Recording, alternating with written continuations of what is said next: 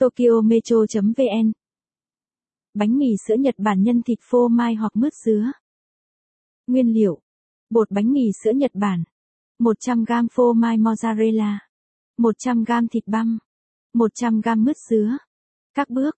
Bột bánh mì sữa Nhật Bản theo công thức mình đã đăng ở đây. Dùng khăn ẩm ủ lên bột, chờ bột nổi trong 2 tiếng.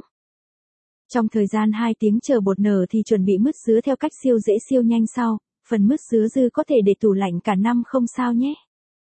Chuẩn bị tiếp nhân thịt. Cách làm nhân thịt ở đây thay vì làm thành từng miếng thì chỉ cần xào thịt thành nhân rời thế này thôi là được. Và lượng thịt chỉ là 100 gram thay vì 500 gram như trong công thức trên. Chia sẵn thành 8 phần. Chuẩn bị tiếp nhân phô mai mozzarella bằng cách thái hạt lựu phô mai. Sau khi nhào bột xong lần này mình thử dùng khăn ẩm phủ lên thôi và thấy vẫn ok.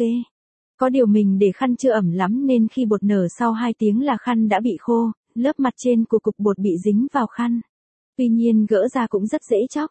May quá. Sau đó chia khối bột thành 16 phần. 8 phần mình để nhân dứa, 8 phần nhân thịt và phô mai.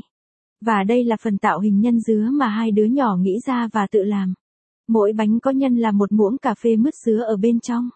Làm xong để vào nồi cơm điện, đóng nắp, chờ 30 phút đến khi bột nở lại mới nhấn nút nồi cơm điện và canh giờ nướng trong 13 phút là lấy bánh ra.